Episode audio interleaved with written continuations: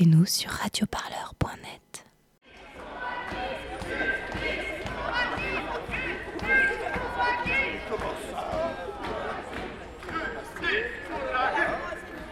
Je suis Karim Hamou, euh, chargé de recherche au CNRS. Euh, ce rassemblement, c'est euh, un ras-le-bol par rapport à des déclassements et des décisions arbitraires à répétition au- à l'issue des concours du CNRS. Et les gens qui se mobilisent aujourd'hui sont, pour nombre d'entre eux, mobilisés depuis trois ans en réalité. Il y a deux cas qui ont été particulièrement graves. Celui de Hakim Walassi, qui a été classé au concours trois années de suite et déclassé trois années de suite. Et aussi le cas de Mathieu Grostet, qui, comme Hakim, était premier ex au concours en 2017, qui a lui aussi, euh, Mathieu Grostet, été déclassé à deux reprises et qui a de surcroît euh, fait l'objet de pression pour ne pas se représenter au concours. Vu l'o- l'opacité euh, de- des décisions du jury d'admission et vu de surcroît les déclarations du PDG du CNRS Antoine Petit, on a vraiment matière à s'interroger sur le caractère discriminatoire ou non de ces décisions à répétition. En tout cas, l'acharnement ne fait pas de doute sur la personne de Hakim.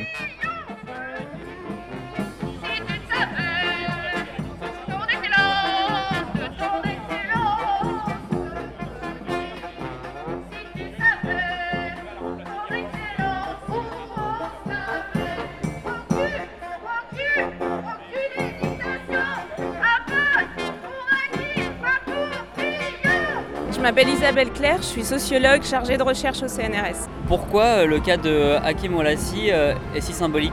Il est symbolique parce que c'est trois années de suite et que ça n'est jamais arrivé.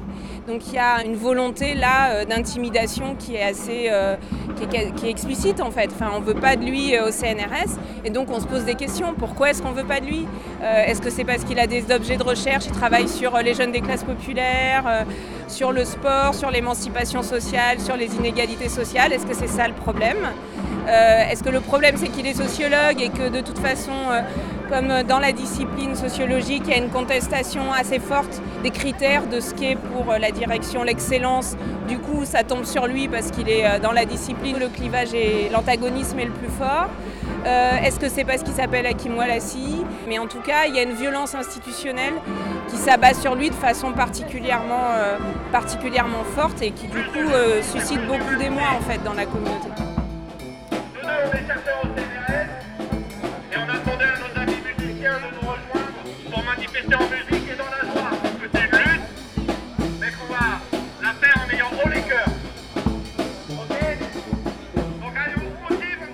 Alors ici on est euh, devant l'université Paris Descartes où se déroule aujourd'hui une conférence plénière qui s'appelle la C3N qui est une conférence extraordinaire à l'intérieur du CNRS et qui est consacrée à la crise de l'emploi scientifique, c'est-à-dire c'est la communauté scientifique qui se saisit de cette instance pour dire là il y a un gros problème.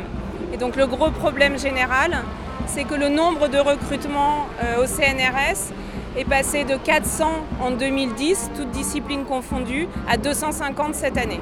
Alors, il y a- cette crise générale de l'emploi scientifique et en marge, et dans ce contexte d'austérité, de crise, euh, par ailleurs, la direction reprend la main sur les recrutements. Une des spécificités du monde de la recherche, c'est que pour pouvoir être recruté sur un emploi, il faut une évaluation scientifique précise de ses pairs euh, disciplinaires.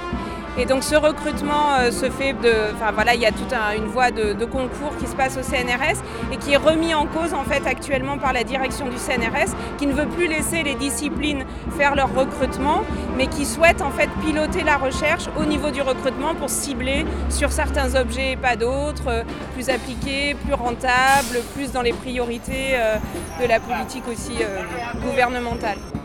Merci d'être là.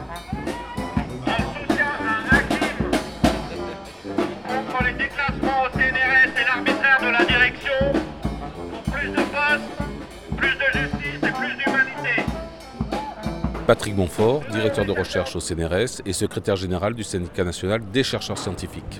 Le président de- du CNRS a répondu euh, aux questions qu'il y a eu euh, concernant Hakim Oulassi et euh, concernant les syndicats. Qu'est-ce que vous pensez de sa réponse? Mais Sa réponse, elle n'a pas de sens tant qu'il n'y aura pas de transparence. La question, c'est que si aujourd'hui la direction pratique des déclassements sur les candidats, il doit en assumer. Et donc, euh, assumer ces déclassements, c'est aussi donner les raisons. Et tant qu'il n'y aura pas de transparence sur les jurys d'admission, qui doivent exister, on ne remet pas en cause, nous, le principe jury d'admissibilité, jury d'admission, les jurys d'admission doivent assumer leur déclassement et doivent du coup donner les raisons du déclassement.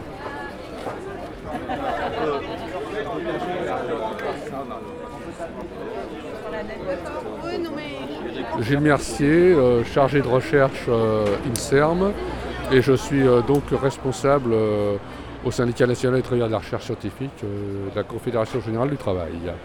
Les décisions de la direction sont dramatiques parce que en plus ceux qui ont été déclassés l'ont appris par la bande.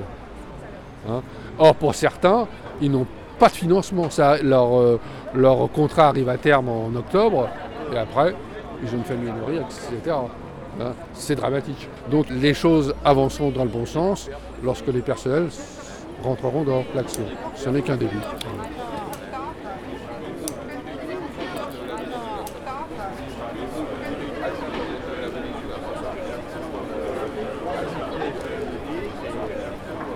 Radio Parleur, le son de toutes les luttes. Écoutez-nous sur radioparleur.net.